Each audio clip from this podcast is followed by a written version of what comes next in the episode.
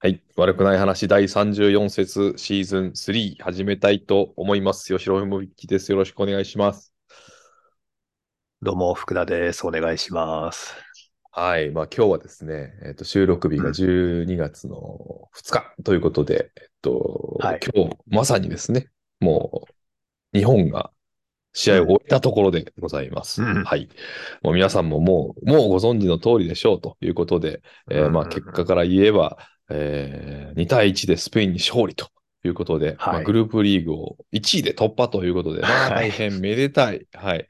これはです ね、本日はですね、まああの、ワールドカップ日本代表のレビューをしましょうみたいな話を ね、してたんですけど、まだレビューできないということになりましたが、まあこの参戦をね、ちょっと、うんお少しね、ピックアップしていきたいなってういうんうんコーナーになっていきそうですね、今日はね。まあ、グループステージレビューってことでしょうかね。そういうことになりますね。いやー、まあ、一言で言うとすごいことが起きたなと。ワールドカップですね、これ何が。なんでしょうね。うーん、すごい。なんだかもう、ちょっとカオスですよ、これは。 思考が追いつかないですよね。だって、ドイツとスペインには勝つんだけど、コスタリカに負けちゃうっていう。 ねそんなことあるみたいな。 うーん、びっくりですよ。スペインもスペインで、コスタリカには7点取れるけど、日本からは1点だったみたいなね。ねえ、どう、どうしたことか。何が起きたみたいな。まあまあね、それがサッカーですけどねってみんな言うけど。うん。うん、まあ、しかしすごい試合だったなと。で、そあの、の、何が起きてんだろうっていうのうんうんを、うんうんうんなんかこう、意図的に作ったんじゃないかっていうふうに思えてきましたよ。今回のスペインの試合 見て。うん。はいはいはい。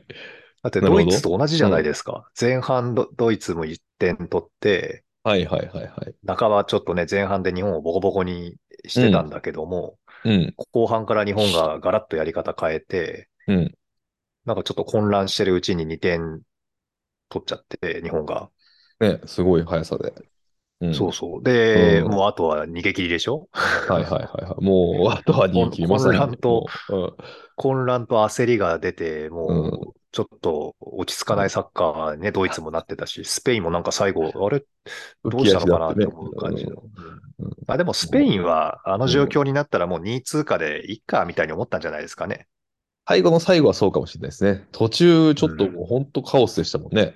あの、向こうの試合さんも。 あ れ まさかこれ、あるみたいな、2、3分ありましたよね、その時間が。なんでしたっけ、ほら、画面の端っこの方に、うんこのままでいくとみたいな、ね、はいはいグルはーいプリーグのうん。あの順位表が出てますけど、うんこのままでいくと、1位日本、2位コスタリカみたいな。 あそんなことあるのみたいな。とんでもないことが起きてましたよね、あの時は。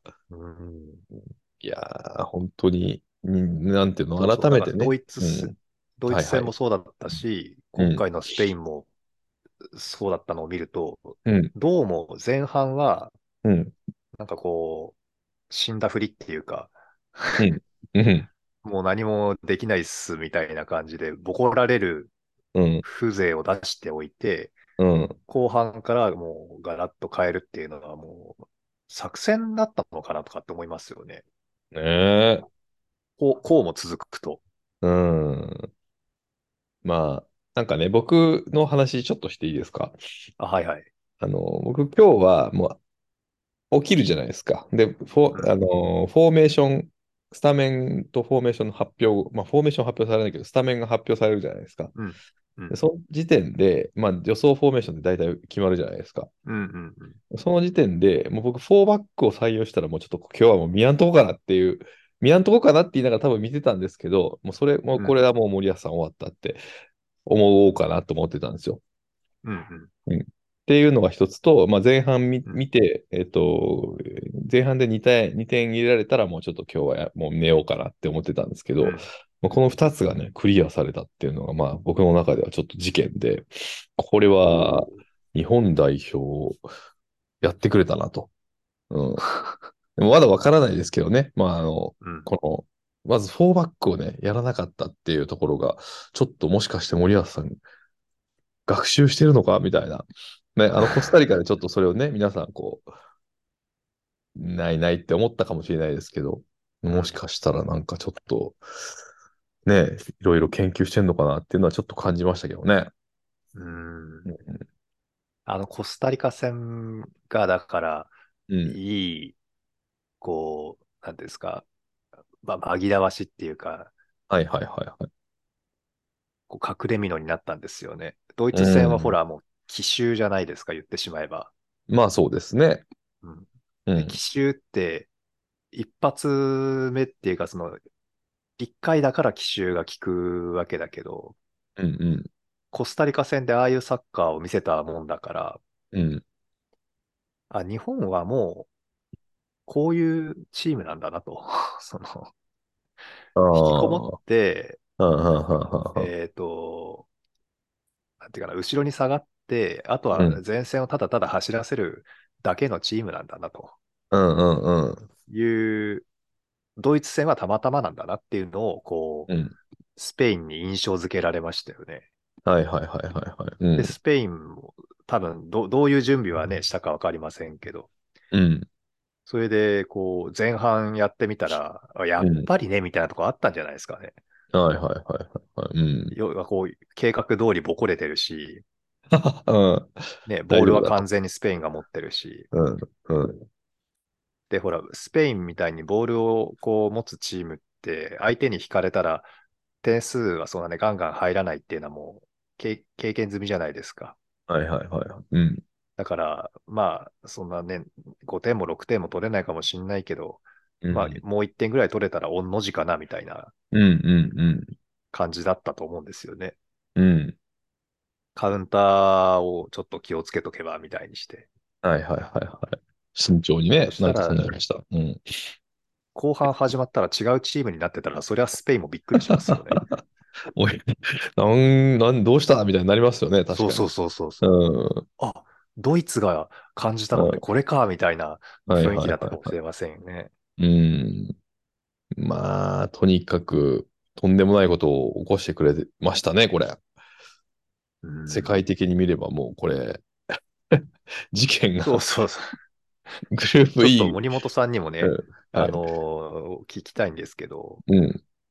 あの、三笘、 三笘さんのあの、はいはい。最後折り返したところ、あれっはいはいてはい。ルール上ってどう、どうなるんですかえっと、完全にボールが切れた場合のみ、えっと、何出たということになりますね。ゴールも同じなんですけど。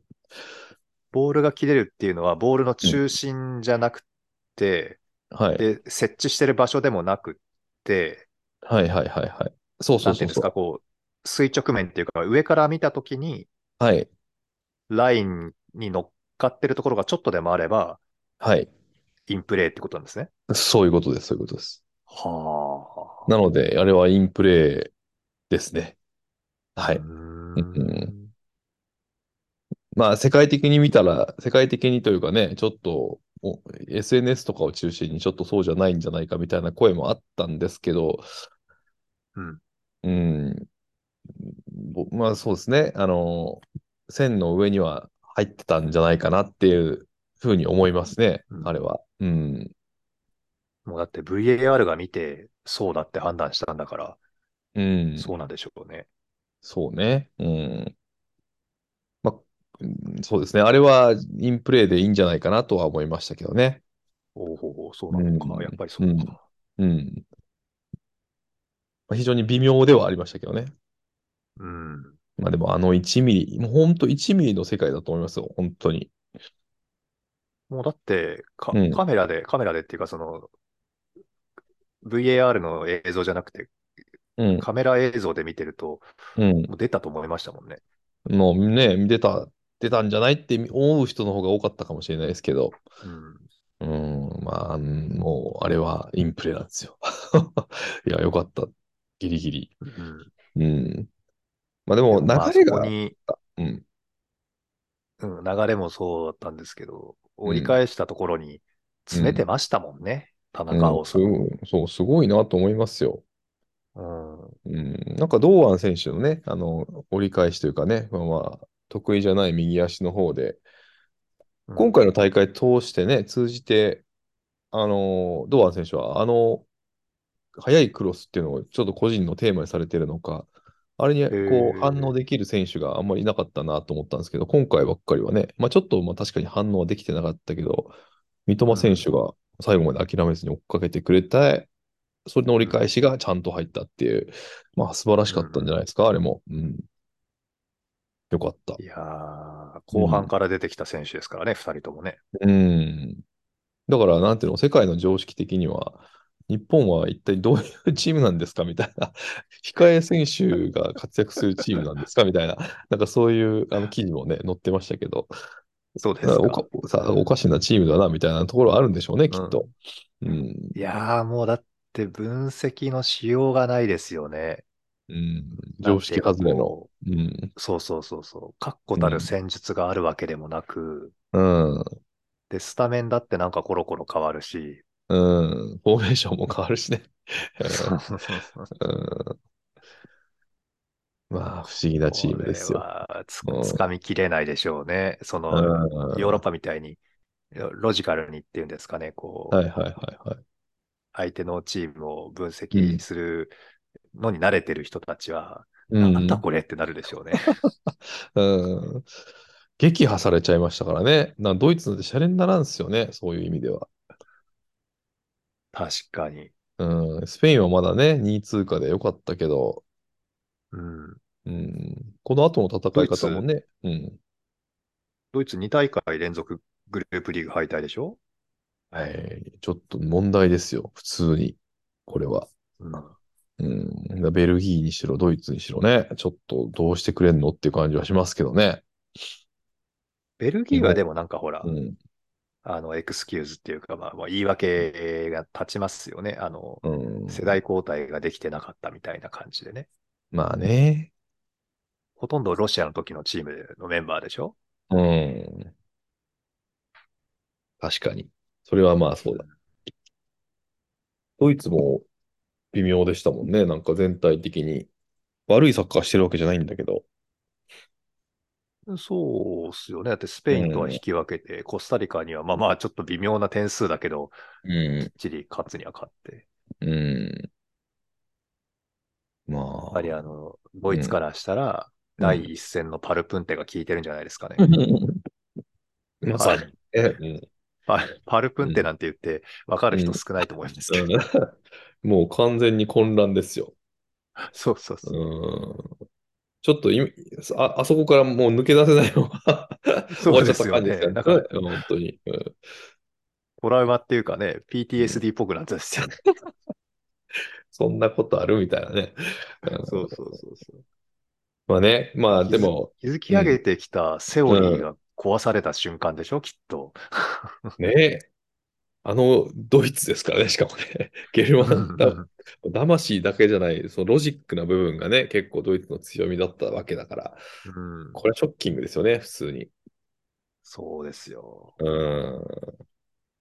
で、まあ日本はね、ちょっと日本に話題を戻すと、まあ、これうん3戦で2勝1敗、勝ち点6で、まあ、うんトーナメント進出ということで、まあ、これはね、素直に喜びたいところですし、うん。良かったなと思います。で、えー次がクロアチアということなんですけど、これね、はい、ずーっとこのね、話に、話題に上がっているのが、日本のこのロジカルじゃない、 ロジカルじゃないって言っていいのか分かんないけども、その、うん読めないフォーメーションにしろ、うんスタメンにしろね、中で、うまあ、クロアチア戦どう戦うのかっていうことと、まあ、すうんこのまず3戦をね、こうレビュー、まあ、レビューっつったって、これもそれこそロジカルにレビューすることはちょっと不可能なんですけど、うん。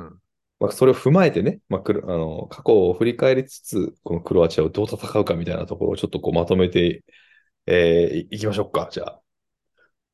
うんうんそうですね。でも、クロアチアの試合、1試合しか見てないんですよね。そうなんですよ。僕もまだ全然わかんないんですけどね。ううんんだ。からクロアチアのことをどうこうは言えないんだけども、うん。その日本の試合をうん、見た感想からいくと、うんうだんからドイツとスペインの時には、だからもう、やっぱり共通点がああるなと思ってて、うん。うんと、先発に久保君がいるんですよね。うん。両、両試合とも。確かはいに。はいはい。うん。で、久保くんのゾーンを狙われるんですよね。はいはいはいはい、はい。相手のアタックの時に。うん。うん。で、まあ、結構そこのゾーンからの侵入を許していて、うん。うーん、まあ、中盤はスライドが追いつかなかったりとか、センターバックも出ていけなくて、うん。その、個人の質の勝負になっちゃったりとかっていう場面がまあ結構あったのが共通してるとこかなとうん。思うんですよ。で、はい確かドイツ戦は右側に久保くんがいて、うん。で、すあれ違いましたっけ左にいましたっけあ、左だ、左にいたんだ。そうかも。うドん。イでツ、戦。今日は右でし左たにいね。て、うんそうそうそう、うん。後ろが長友さんうん。だったんですよね。で、今日は右にいて、うん。後ろが伊東純也さんだったじゃうないんですか。。うん。うん。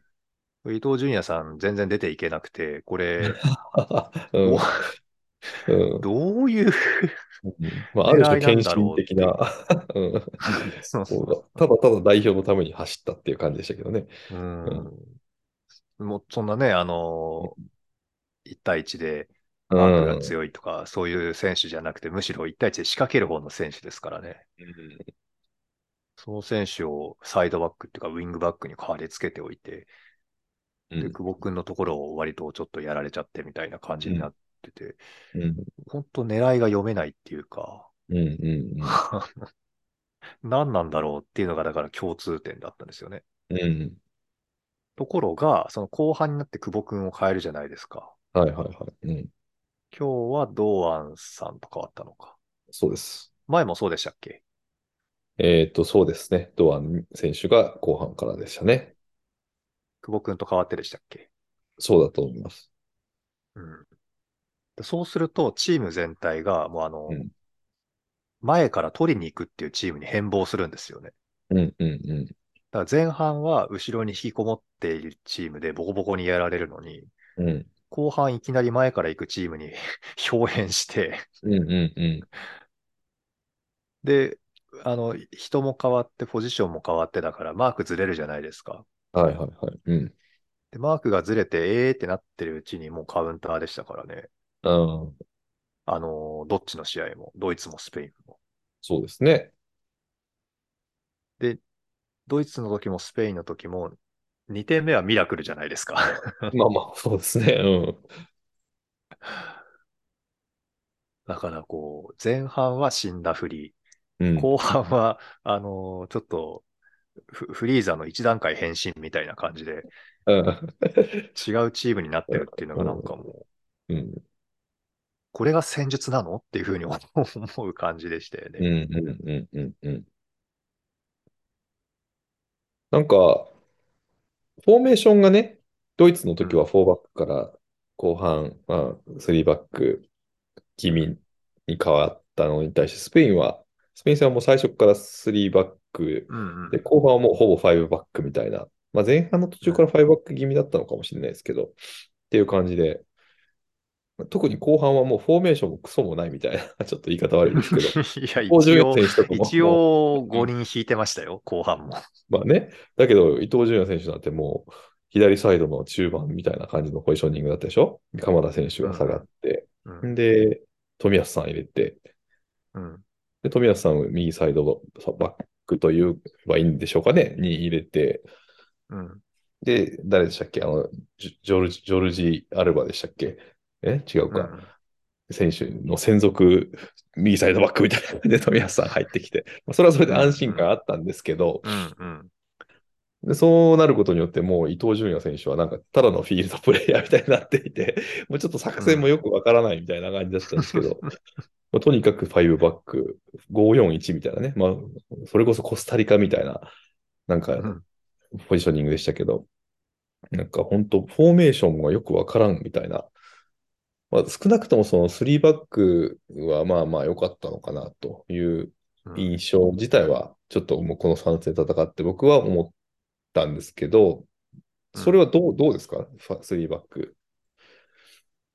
スリーバックってうん、呼んでいいのかっていうぐらい5枚で並んでますよね。うんうんうんうん、だから5バックでスタートしているのが、もうあの、なんていうんですか正式なフォーメーションと言っていいぐらいうん。の はいはいはい。うん感じに並んでたんですけど、だからでもね、富安さんが出てきた時にね、うんえ ?4 センターバックって、うんうん。ちょっとこう、 はいはいはい。まあ、頭がこうちょっと混乱しましたよね。パニックになりましたよ。よ。うんうん鎌田みたいなね。そう交代する選手が鎌田選手なのかみたいなところもちょっとびっく りしたし、そ ちうそうそう。うんょっと混乱しセンまターすバックね。 4人並べて、ペナルティエリア内を4人で動かないのかなとか、なんかちょっと思ったんですけど、そうじゃなくて5人でしたよね。うん。で、そそっか、その鎌田さんが抜けたところに伊藤純也さんが来たもんだから、うん。あの、伊藤純也を三笘が追い越すみたいな、なんかすごい、うん。ありましたね。うん。これは一体何なんだろうっていう感じになってましたけど、でもまあ、その5人並べるっていうのが、おそらく今の日本の、あのうんベストチョイスなんでしょうね。うん、そうそうそう。ね、まあ、なんていうのかな。相手が一流の国、まあもちろんね、次戦うチームも一流のチームであることは間違いないんですけれども、特にこうせ超一流のチームだったということもあり、まあ、5バックもまあ理解できるなーっていうのは個人的には思うところなんですけど、うん。うーん、まあ、3バック気味の5バックみたいな感じでうん、次も行くのか、あるいはこれ4231に戻すのかっていうところがね、ちょっと個人的にすごい興味があって、で、そんなにクロアチアのゲーム見てないん、まあ、ベルギー戦ちょっとちらっと見たぐらいいいいなので、はっきりとしたことは言えないんですけど、まあ、433っぽいんですよね、クロアチア自体が。うん。なので、433と4231なら、まあまあ、そうか、ハマるのかなって思いながら、でもそこで個人戦術の話になってくると、またこれ、まあ話もややこしくなるうんので、難しいところで、果たして果たしてっていうのと、あとはまあ、あのーセンターバックのね、板倉選手、うん累積で次出れないということもあって、これセンターバック足りるのかなみたいな問題もあったりとか、うん。これ非常に悩ましいですね、これ。次の、だから、フォーメーションとスタメン、うん。うん、で、富安さん、フルタイム出れるのかなとかね、あと。うん。これ、本当頭を悩ませる。だから、クロアチアちょっともうちょっとね。そう、クロアチアが、うん。うん。あの、ほん本当にっていうか、その、わ、私が見た時も3トップだったので、うん。前線3人であれば、うん。日本も3センターバックにしとく方が、枚数は噛み合うと思うんですよ。はいはいはい。うん。だから、多分、そうするだろうなって思うし、うん。確かクロアチアも結構でかいんですよね。そうですね。うん。うん、だから、こう、スペースを守る、守るって言ったら変かな。まあ、スペースを埋めるために、うん。日本ってこう、速いスライドとかってしてるわけじゃなくて、あんまり動かないうん。じゃないですか、センターバックがね。はい。よ、横にこう、あんまり動いたりしない。横にも前にもあんまり動いたりしないので、っうん。てなると、人の頭数で埋める必要が出てきますから、うん。だから多分今回やってるようなその5人並べるっていうのは、うん。やってくるんじゃないですかね。となると、でも、どうするんですかね。冨安さんセンターバックにするしかないのは間違いないでしょうーん。これ結構スタメン難しいですよ。谷口さんもそんなに身長でかくないし。伊藤洋まああ樹とは選ほら、手。うん。遠藤さん、おう怪我してたんでしょそうです、そうです。確か。うん。これで、この度ね、後半出てきたから、ええー、と思いましたけど。うんもういね、そんな頑張らんでもって思っちゃいましたけど。うん。うん。でもあの人が、いるんであれば、うん。日本も433にしたりするかもしれませんよね。あー超下がり気味の、うん、さ下がらないで、う、もうん前に前に迎撃する感じの。えーえっと、遠藤選手も そおー、前から止めていくってことうんう、そうです、そうです。うん。ただ、前から行こうとすると、ライン上げなきゃいけないじゃないですか、センターバック。はいはいはいはい。うん。そうすると、スピードがない日本のセンターバックだと、こう戻れないし、うん本田さんの守備エリアが広いわけでもないから、うん。やっぱり前から行けないってことを考えると、うん。後ろ5人でしょうね。うん。まあ、個人的にはそっちの方がいいな。うん、うん。で、まあ、サイドバックはねで、ウィングバック的な感じでね、そうそうそ前うにもいけるっていう。うん。冨安さんがフルで行けんのかどうかわかんないけど、うん。フルで行ってもらうしかないみたいな感じでしょうか ね。まあ、ほぼほぼね、厳しいですよね、普通に考えて。うん、うん。吉田さん、富安さん、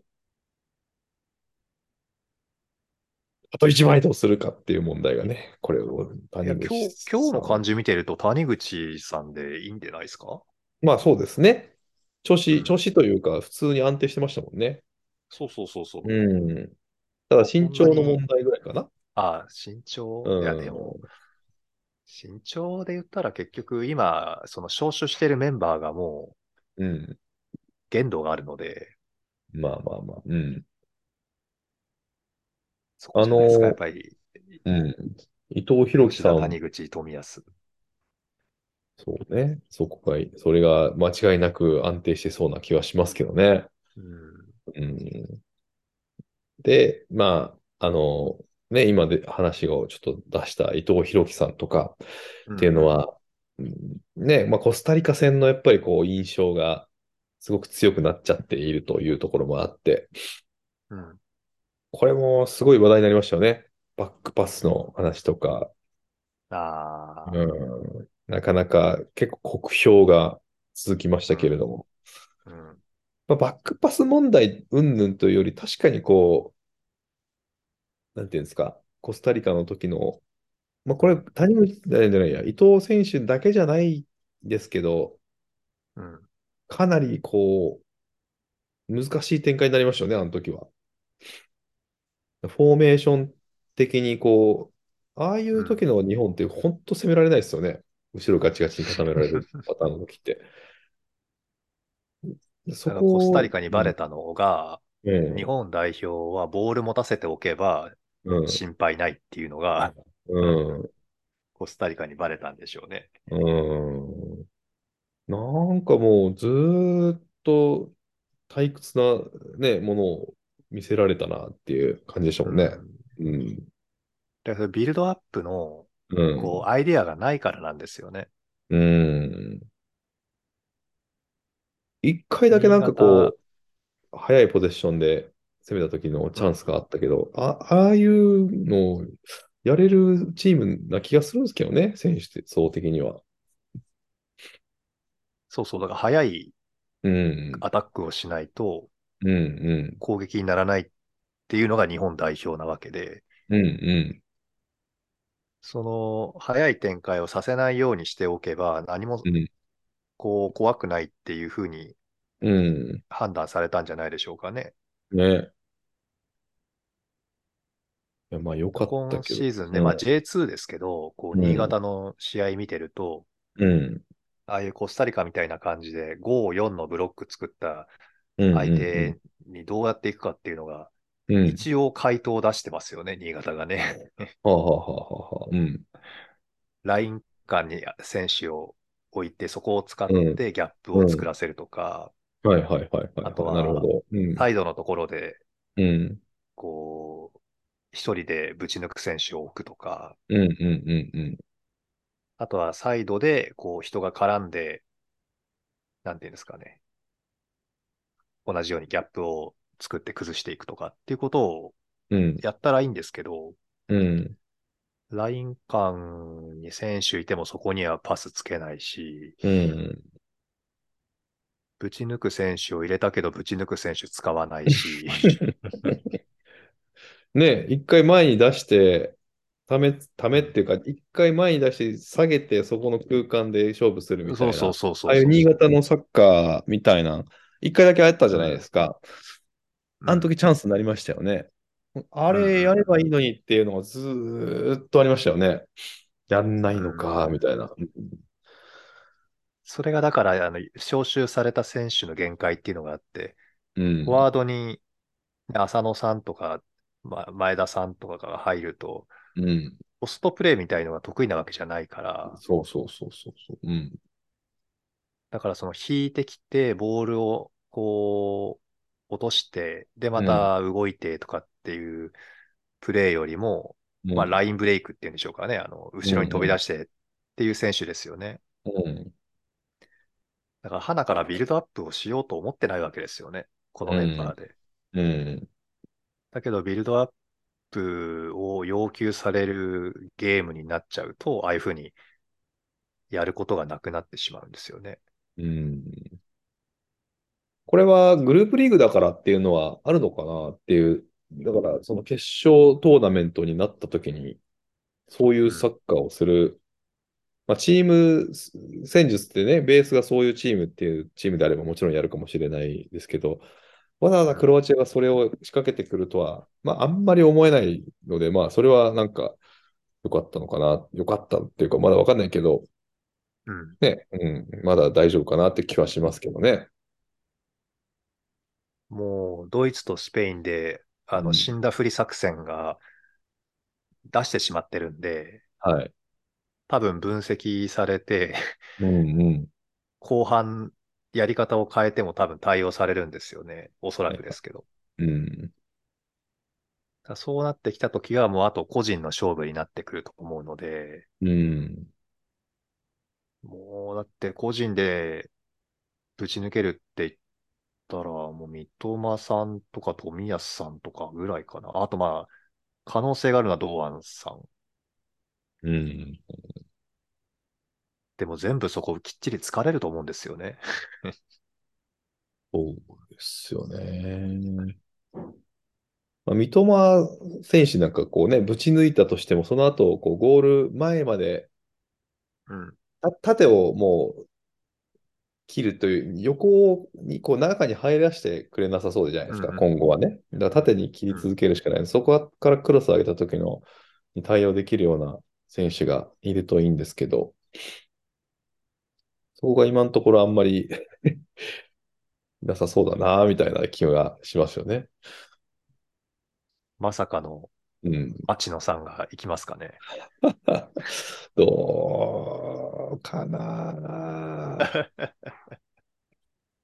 もうちょっと、こう前田大然選手とかはね、もっとこう、なんかうんおしゃれにき、おしゃれなことをしようと思わずに、こうどんどん行ってほしいんですけどね。うん。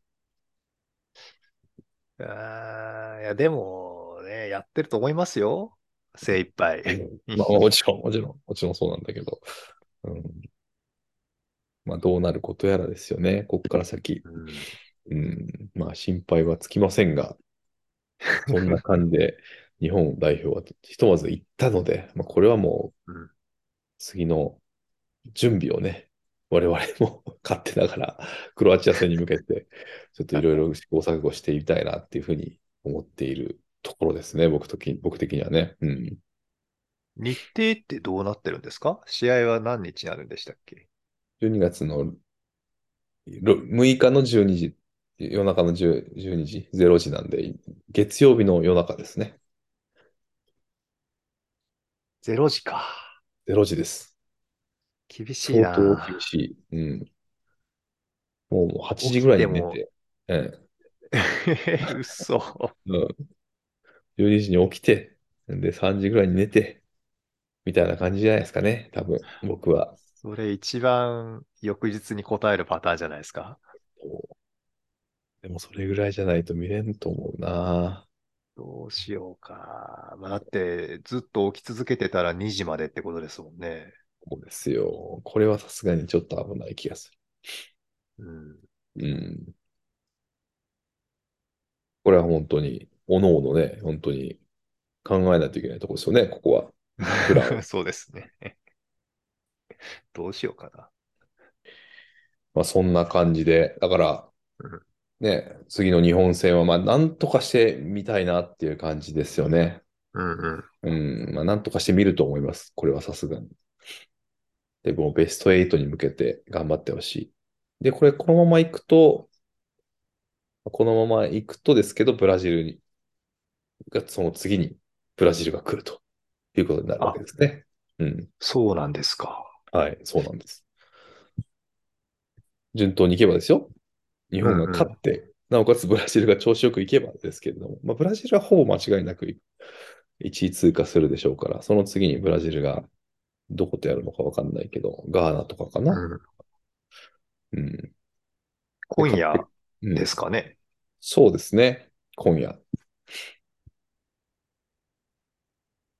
で、他のところもね、続々と決まってますけど、結構面白いマッチメイクになりそうですね。ベストお8ーあそうたでりすぐからいからね。うん。うんうん。順当にいくと、イングランドが、えーフランスだったと思いますし、ベスト8でね、うん、その順当にいけば。で、逆を見れば、ちょっと思い出せないんですが、えーっと、どこだっけ。ちょっと今見ますけど、アルゼンチンか。オランダ対アルゼンチン。順当にいけば。オランダはアメリカと戦い、アルゼンチンはオーストラリアと戦うので、まあ、この勝者同士が戦うとなると、まあ、順当にいくとオランダ、アルゼンチンかな、みたいな。なかなか面白い、これはね。まあでも、うん。オランダ、うん。オランダ実はね、結構試合見たんですよ。はいはいはい。うん。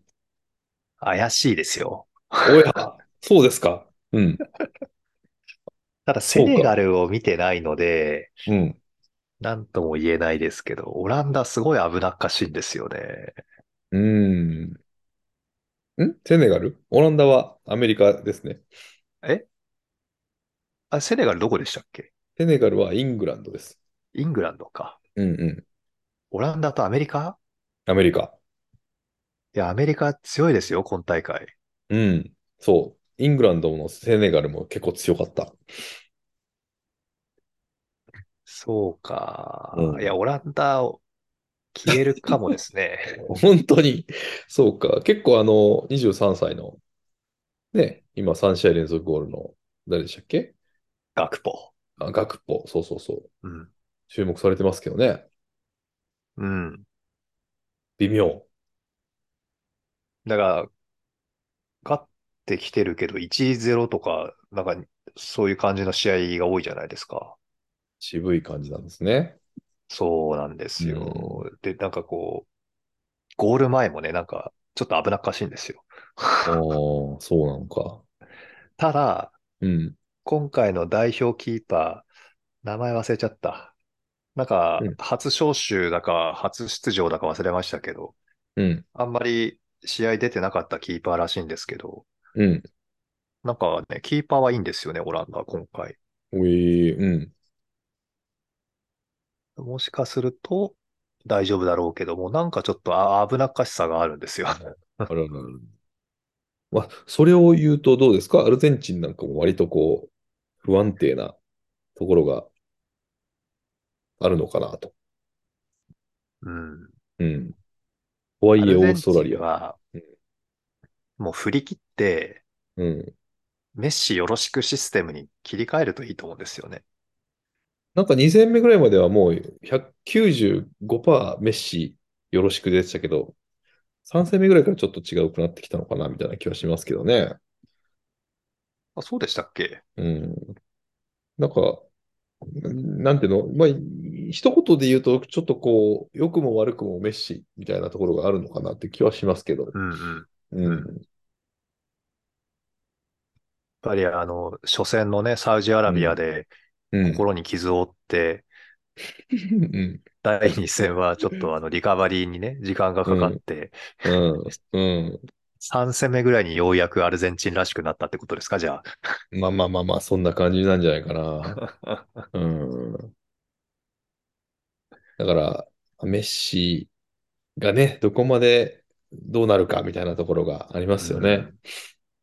で、まだ決まってないところで言うと、あの、ね、えっ、と、もう一人の注目選手、クリスチャーノ・ロナウドうん要するポルトガルが、多分、えっ、と、スペイン、モロッコの勝者とた当たるのかなっていう感じですかね。だから、まあお、ー順当にいくとスペイン対ポルトガル。これまたテクニカルな隣国の争いですよね、こすごれい試合も。ですうね。ん。これまた楽しみな感じですよ。うん。 うんうん。これ、もう、どこも見逃せないっすよ、だから。うん。で、もう最後の一枠が日本対ブラジル ですよ。日本行く、行く手で行きますけど、ここはもう。はい。クロアチアに、クロアチアに勝ったことにしてね。そう。うん。もうこれどこも強い、みたいな。いや楽しー、みまああの、奇襲中心のスタイルはね、うん。試合が進むごとに、もうあの、効かなくなってきますからね。うん。無理だろうなと思いますよ。クロアチア戦は厳しい。うんうん。ちょっとね、ブラジルとやるところを見てみたいですけどね。ガチンコのブラジルね、見たいですね。うん。ネイマールがどこまで回復するかと。うんう。ん。まあ、そんな感じですよ。ワールドカップ、だからこれ決勝トーナメントもかなり楽しめそうな、ね、カードばっかりですよ。うん。うん。ちなみ楽に、しみうん。ワールドカップは何で見てますアベマですかまあ、基本、アベマになっちゃいますよね、やっぱり。おお。うん。アベマめちゃ頑張ってますよね。うん。相当、ね、お金の話しちゃいますけど、200億円ぐらい払ったっつって、FIFA に放映権全部取得するのに。おーうん。まあそれでもやっぱりか価値があったっつって社長が言ってましたよ。うん。うん。いや、そうそう。試合を買ったのもそうなんですけど、うん。なんだっけな。日本ドイツ戦って、うん。あの、1000万ぐらい PV があったんですよね、確か。ほうほうほう。うん。 PV って言わないのか。なんだろう、視聴者数っていうのかな。おうおうおう。そういう人たちが、こう、バッと見て、うん。全然落ちなかったじゃないですか。はいはいはい。うん。だからサーバーとかにもかなりうん。金を使ったんじゃないかと思うんですよね。うん。ダゾーンとかって、時々こう、くるくるして止まるじゃないですか。はいはいはいはいはい。ああいうの全然なくって、うん。うん。すごいな、アベマと思ったんですよね。日本戦のね、今日の朝5時40分ぐらいにちょっと、ちょっと危ないシーンは、あ、画質が落ちたぐらいはありましたけど、ね、その止まるとかいうことがなかったですよね、一回も。うん。そうなんです、そうなんです。すごい。うん。すごいですよね。うん。それでこう、あの、本当の話は知らないですけど、うん。あの、民放とか NHK も試合放送してるじゃないですか。はいはいはい。うん。あれってどうなってるんですかアベマからちょっと安く買ってるんですかいやー、違うと思うけどな。フィ FIFA からじゃないですかそれは。あそうなんですかだってほら、日本のそのテレビ局がどうしても買えなくて、うん。まあ、せめて日本戦だけでもって思うけど、それでもお金がかなり高いみたいな話をしてたところで、うん。アベマがうん。全試合やりますみたいに言ったんじゃないですか。うーんじゃあ、アベマ、そうなのかなだから、どうしたのかなと思って。いやもしそうなら、で、で確かにね、そのアベマの姿勢もすごいなと思うのが、その地上波と連携してね、こう、レビューしたりとか、あとダゾーンとコラボしたりとか、もうかなりその、なんていうの、ネットならではのこう、柔軟さみたいなうんのうん見せるじゃないですか。うあんの辺の地上波だとありえないでしょう、普通。そうですね。うんうんああいうのを見てると、もしかしたら、アベマが売ったのかも、シェアしたのかもしれないですね、もしかするとね。うんうんうちょっといよね、いよわからないんですけど。ん。うんでも、少なくとも、その、なんていうんですか、このネットテレビの市民権を確実に得得たはずですし、今回ね。うんなんていうの、ネット広告の、あ、だからネット広告の話もしてましたよ。ネット広告の効果がすごい高まって、あの、だから200億円払った価値があったっつって言ってましたから、おー相当、その広告収入もあったってことですからね、それは。だからもうそネうでッしょうねト。の時代なんですよ。うん地上波やばいです よ。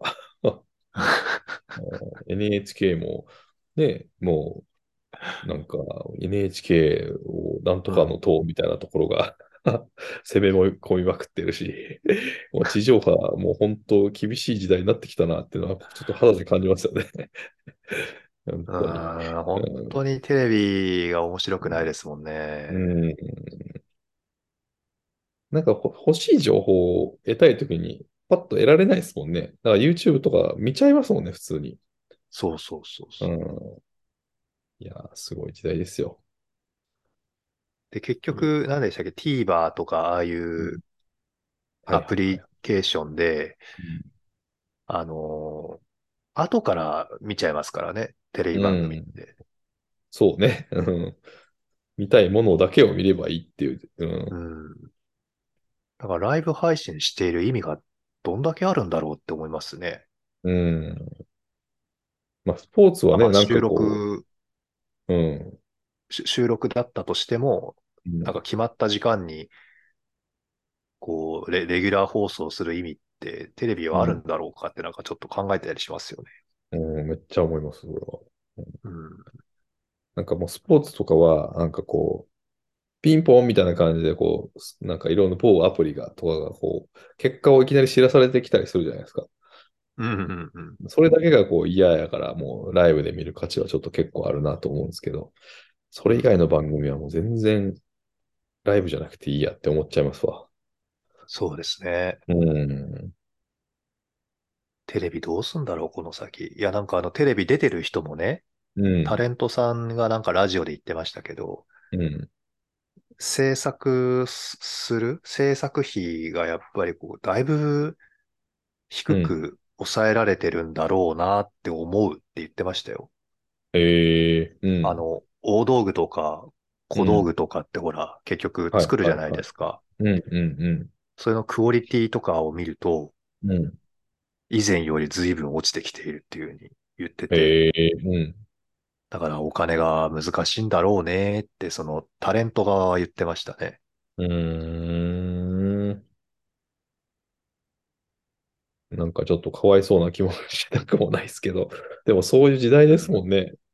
そうそう、どうす、どうなっていくかなって、まあ、た、楽しみっていうか興味はあるけども、うん。難しいし、時代だなっていうふうに感じますよね。うんもうメディアの使い方がうまい若い人たちの方がこう支持を得ることが多くなってきちゃってますもんね。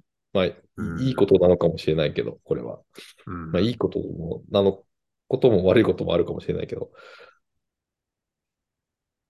この辺をどうね、乗り切っていくかっていうかね、まあ、いろんなうん考え方があるし、それこそちょっとワールドカップから離れてますけど、何あの、新型コロナのね、対応とかも、はい。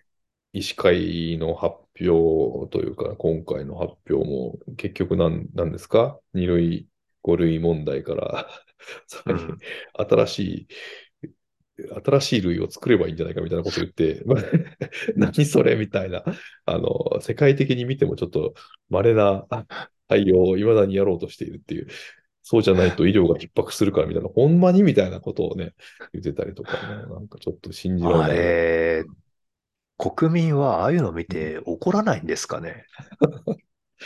ね私も当事者の一人ですけど、うん私はどっちかというと怒り方ですけど、あれ聞いて、いまだにじゃあその医師会の方向を尊重してみたいな感じになるんですかね。えー、なんか、ねえ、国葬問題とかで税金がうんぬんとかって言ってるよりも、はるかに 高額の税金がそうそうそうそっちにいってるんだよみたいなことは、ちょっと、ね、事実としてお伝えをしておいた方がいいような気はしますけどね。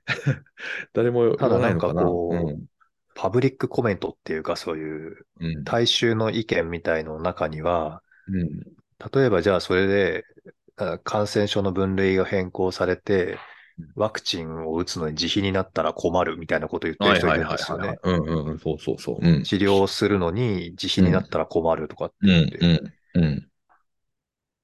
何を言ってる んだろう 何を えーっていうね。ここに来て、みたいな。そのお金どっから出てると思ってるんだろうっていうふうに思いますよね。なんか、目に見えるところだけ血税がみたいなことをそうそうそう言うけど、うんもっと大量の血が流れてるぞ。そみうたいなそうねそうそう。 うんめちゃくちゃ思うけど。うん、これは、なんかね、ちょっともう、だからワクチンもなんか余って破棄して、その破棄する、え ーうんのも、破棄代もう税金なんです。うーその破棄は実際どうなんだみたいなことを言ってる人がいて、もうちょっとね、おー頭がおかしくなりそうでしたね。それこそパルプンテみたいな。 え、何これみたいな。あの、に日本の国は一体何が起きてるんだってマジで思いましたけどね。うん。だって、税金で打たしてもらっていたはずなのに、破棄をすることに対して血税がうんぬんとかって言ってて、自分で、えーっと、ワクチンのお金を払いたくないって、俺はどう考えたらいいんだみたいな。もう大混乱ですよ、本当に何を言ってんだろう本当ですよみたいな。うんうんうんねいやいわゆるね、10人トイレとかう、ん人それぞれ考え方がとか、多様性がうんぬんかんぬんとかっていうのは、うんあのー認めますよ、理解しますよ。それはいいんですけど、うんうんうん人、いろんな考えがあるある中でも、うんあの、なんていうんですか、その考えに揃えちゃいけないよねっていうところに揃えようとしているところが怖いんですよね。うん。何なんかね、これはもう誰かの陰謀なんじゃないかと思っちゃうぐら い、混乱しますわ、普通に。これね、ちょっとこの公共 をネットで言っていいことなのかどうか、ちょっと今、どうなんだろうと思いながら喋ってますけど、でも普通に混乱しますわ。いや、混乱しますよ。まあじ事実にね、基づいて、あのーうんまあこれは個人、事実に基づいた個人の感想ですと、もうこれあ後付けですけど、言っておきますけど、うん。まあ、そんなことが起きてるんだなっていう感じですよね、本当に。あのーなんだっけな。中国は、やっぱりこう、ゼロコロナ政策を進めてるじゃないですか。はいはいはい。うん。なんか規制を強くして、うんうん。行動制限をかけてみたいなね。で、そはれい取り締まったりとかってやってる、未だにやってるみたいですけど、うん。そういう国でワールドカップが放送された結果、うんう観客みんなマスクはしてない、ん。うん。あの、大騒ぎしている、うんうん。人がいっぱい集まってるとかってなって、うんえ、なんで私たちの国はこんな風になってるのみたいなうんうん。疑問が芽生え始めたらしいんですね。はいはいはい。うん。そしたらと中国当局はうん。サッカーの試合中の観客が映るシーンははいカはいットしてるとかなんだけど、はい。うんうんうんうん 話を聞いて、うんうん。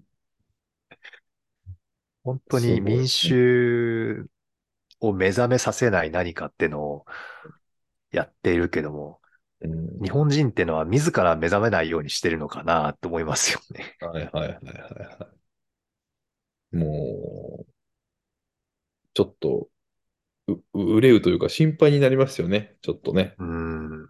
なんかさっきの民放の話とかもそうですけど、うん。うんうんまあ、多分きっとこういう経済的なところも国力にね、直結する部分でもあると思うので、うん。中中国っていうのはその国営主導で 国、国家主導でやっている強みもあるっちゃあるというかね、逆に言えば。うん。日本はなんかどっちもどっちだから、こう、なんていうの並列的にこう、じじゃ、弱化していきそうな 心配がすごくあるというかね、中国の方がまだなんか、国が頑張ればなんとかなるんじゃないかみたいなところ、うんまあ、もちろんね、国もちょっと危ないところももちろんあるとは思うんですけど、 うん。うん、心配になりますね、ああいうの見てると。うん、ね、ちょっとサッカーからずれてしまいましたけど、うん。な、何なんだろうっていうことが多いですよね、こう。うん、ここのところね、本当に。うんまあ、中国は中国でなんかこう、新しいフェーズに入ったんだみたいなことを、福なんとかが言ってた、言言言ったらしいですね。だから多分、ゼロコロナからの方向転換が、昨日か一昨日から、なんかその、はなんかこう、ちょっとその匂いを感じさせる発言をしたって言ってほうほうほうなってましたけど、まあ、ゼロコロナじゃはなくなるのかもしれないですけどね。おーそうか。こうなった時のスピードがまた怖いぐらい速いでしょうから、そうですよね。こうなった時に、まあ、良くも悪くも煽りを受けるのはね、近くの国ですから、 うん。その時にスピードを追い追い追い抜かれる可能性は、 コロナ対策に関してはあありそうな気がしますよね、少なくとも。まあ、追い抜かれるっていうか、なんかもう違うルートを日本は突っ走ってる、 ね。うん。もう、ちょっと、ね、日本どうなっていくんでしょうね、これ。もう、一人一人のうん。決断だと思うんですけどね。うん、国が決めてくれとか言っている人は、なんかもうちょっと困りますよね。うん。マスクもなんかおしゃれアイテムみたいになってきてますしね、最 近。うん、なんかいろんなあのデコレーションができるみたいな、なんか各ブランドから発表されてて、ああ、なるほど、みたいな。まあ、それはそれでアイテム化されるのか、みたいな。うんうん。本来の目的とはかけ離れた方向に行っているな、みたいなのをちょっと傍観者として見てたんですけど。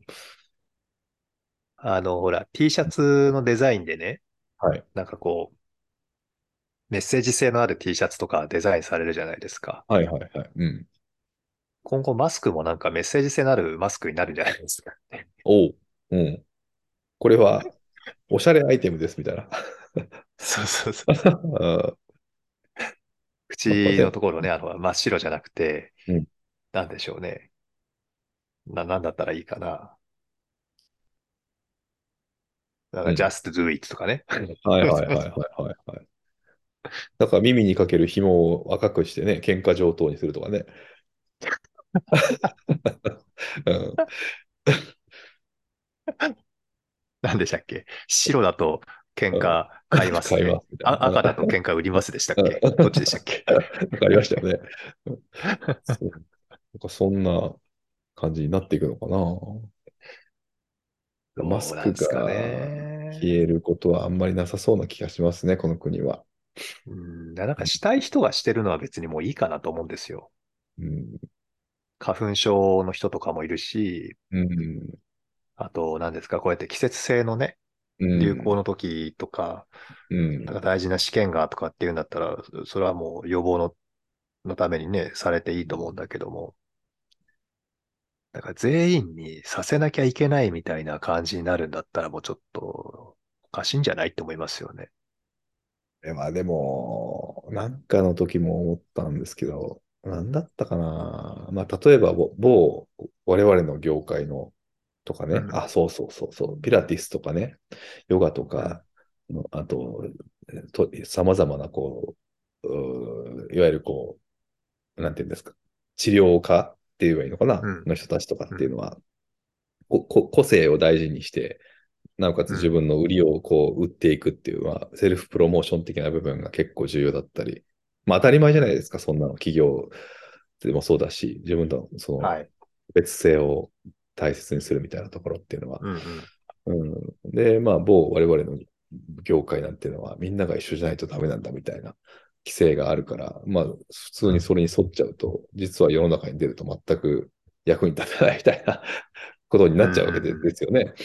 で、うんその辺を見てるとなんかこう、ああ、いわゆるこう、古い体質の 業界なのかなっていうのは、まあ改めてつい2日前ほどに思ったんですけど、うん、そうすでごくすね。うん、危惧するというか、うんね、うん、そこをうまくこう、なんていうんですか、個性は個性で大事に、でも、あとはその学校とか高校とかのし子供とかにね、その中学校と高校で金髪に染めてる子が、あの、うん、道を歩いてたんですよ。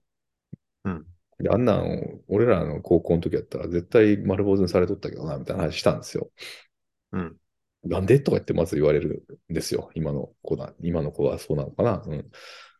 まあ、へえだから、それなんでって説明するのって、なんて説明するのかなと思った時に、まあ、風紀が乱れるからとか、学校のイメージがとかって言おうと思ったけど、それってなんかおかしいなって、 自分の中でおかしいなと思い始めて、そんなの個性を消すことになるなるのかなとか思ったりとか、なんか自分の中ですごい悩んでしまって、それで、なんでか説明するのに。うん、それと同じことをこの業界はしてるのかもなとか、なんかそんであーそんなことをこう国でのレベルで言ったら、そのマスクもすしたい人はすればいいし、やらない人はやらないっていいのに、したい人のことをどうやどうやか言うう国だなとかっていうことと同じじゃないですか、それって。うんうん。なんかこう、なな悩まされたっていうかね、それをもとに。うんうんまあ、まあ、難なんしいでしょううんね。難しいところですよ、ここは。もちろんで、ね。一応、うん RCT のね、試験で、うんマスクに予防効果がないんだっていうのが何本か出てるじゃないですか。はいはいはい。うん。で、それを持って、でも、まあ、うん。しないよりは、うん。してても、まあし、しててもいいんじゃないっていう結論だったかな。なんかそれを見たときに。うん。結局、ウイルス量自体を防ぐ可能性があるわけだから、うん。別にしないよりは効果があるかもね、みたいなレベルじゃないですか、マスクなうんん。て。うん。うん。だから、したい人だけすればいいし、うん。してもしなくても感染するときは感染するわけなんだから、うん。まあ、どっちだっていいよねっていうのが結論になるはずなんだけど、うん。なんかわからんけど全員つけなさいみたいな感じになってますよね。学校だっ。てうん、あのー、神奈川県はどうかわからないですけど、うん。新潟県なんか大体あの、つけなさい、つけなさいなんですよ。うん。うん。うん。まあ、そうそうですね、うちも。うん。で、授業中とかもつけてって、うん。食事中はどうだっつったかなちょっと詳しく聞かなかったですけど。まあ、とにかく学校にいるときは基本マスクらしいんですけど、うん。普通に学級閉鎖起きてますからね。そうそうそう、うちもそうやわ。学う校ん。ご飯食べるときは黙食らしいですよ。おうん。もうなんだか。それを、その事実をもって、うん。こう、集団感染を防ぐ力がマスクにはないっていうふうに、どう、どういうふう のなんで判断できないんだろうなって思いますよね。クレーマー対策としか言いようがないですね、もうはっきり言って。まあ、そうだ、そうですね。うん、もうそそれだれなしかない。うん、だって、ロケ番組とかもすごいじゃないですか。 なんかもう。アクリルこれ意味がボードわかんないですねあれねつけてバス停して もうなんだこれみたいな。うんお笑いですよね、それこそ。そうそうそう。ここ笑うとこなのかなって思いますよね。 うんそのアクリルボードで囲まれたあの某国会議員がマスク外して喋っとったらマスクしろって言われてすいませんって謝ったみたいな、この間もあったけど、 えっていう、 もう SNS でめちゃくちゃ大荒れになってましたけどね、それもね。それ言うと、うん日本医師会だったか、東京都の医師会だったか忘れましたけど、うん。あの、会見してるときに、うん。えっと、その人が、まあ、前に座るじゃないですか。うん。で、記者席から質問が出るんですよ。うん。うん。で、質問を、記者、記者の質問を聞いてるときは黙ってマスクしてて、うん。その質問に答えるときにうん、つまり喋るときにマスクを外して喋るんですよ。えうん。いや、逆だ。逆でしょって。 えー、どういうことやろ、それ。どういう意図もわかんないっすよね。何が起きてんのか。で、ドクターがそれをやってるってことだからもう、ちょっとパルプンテです よね。そうですね、パルプンテですね。か、あれか、 カメラで抜かれとるで、顔が映るからマスクを外した方がいいって思ったのかな。なんでこっちがそんな進化をせな聞こえが悪い人向けにね、口の動きを出すために外したのか、そんな心配をなぜ我々がせなあかんのやろか。もう本当にもう、厄介ですね、これは本当に。まあそんなこんなで、 えっと、 うんだけどあれですよ、森本さん。はいはいはい、うん。もうあと1ヶ月切りましたから。本当ですよ。やっとですよ。うんマジでそんな感じ。今、僕の中でも。 ね、厄年抜けると、そう。うん。片付きますから、いろいろう。んワルプンって開けます よ。あ開けまして、おめでとうございますですよ。明けまして。